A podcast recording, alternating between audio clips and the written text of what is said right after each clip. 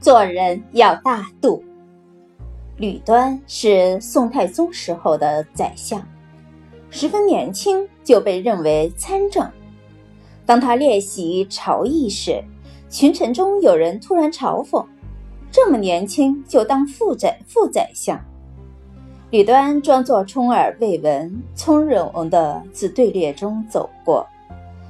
同僚中有人为他抱不平，退朝之后，为没有探出那些嘲讽吕端的人的姓名而深感懊恼。不，还是不打听的好。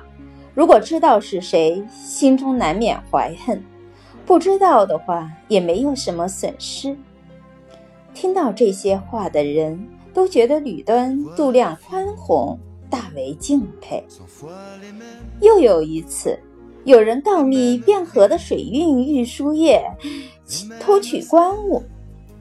宋太宗说：“任何时代都有想占便宜的人，要堵住老鼠洞，并不是一件容易的事。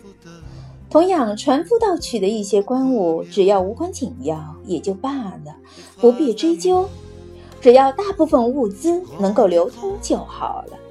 结果吕端也赞同地说：“水至清则无鱼，太过于追根究底，反而不好收拾。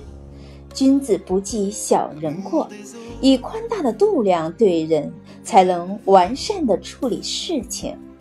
这件事最好暗中观察，不要追究得一清二楚。做人要大度。”尤其是能容忍别人的错误，容忍他人的过失，刻意追求他人过错的人最愚蠢。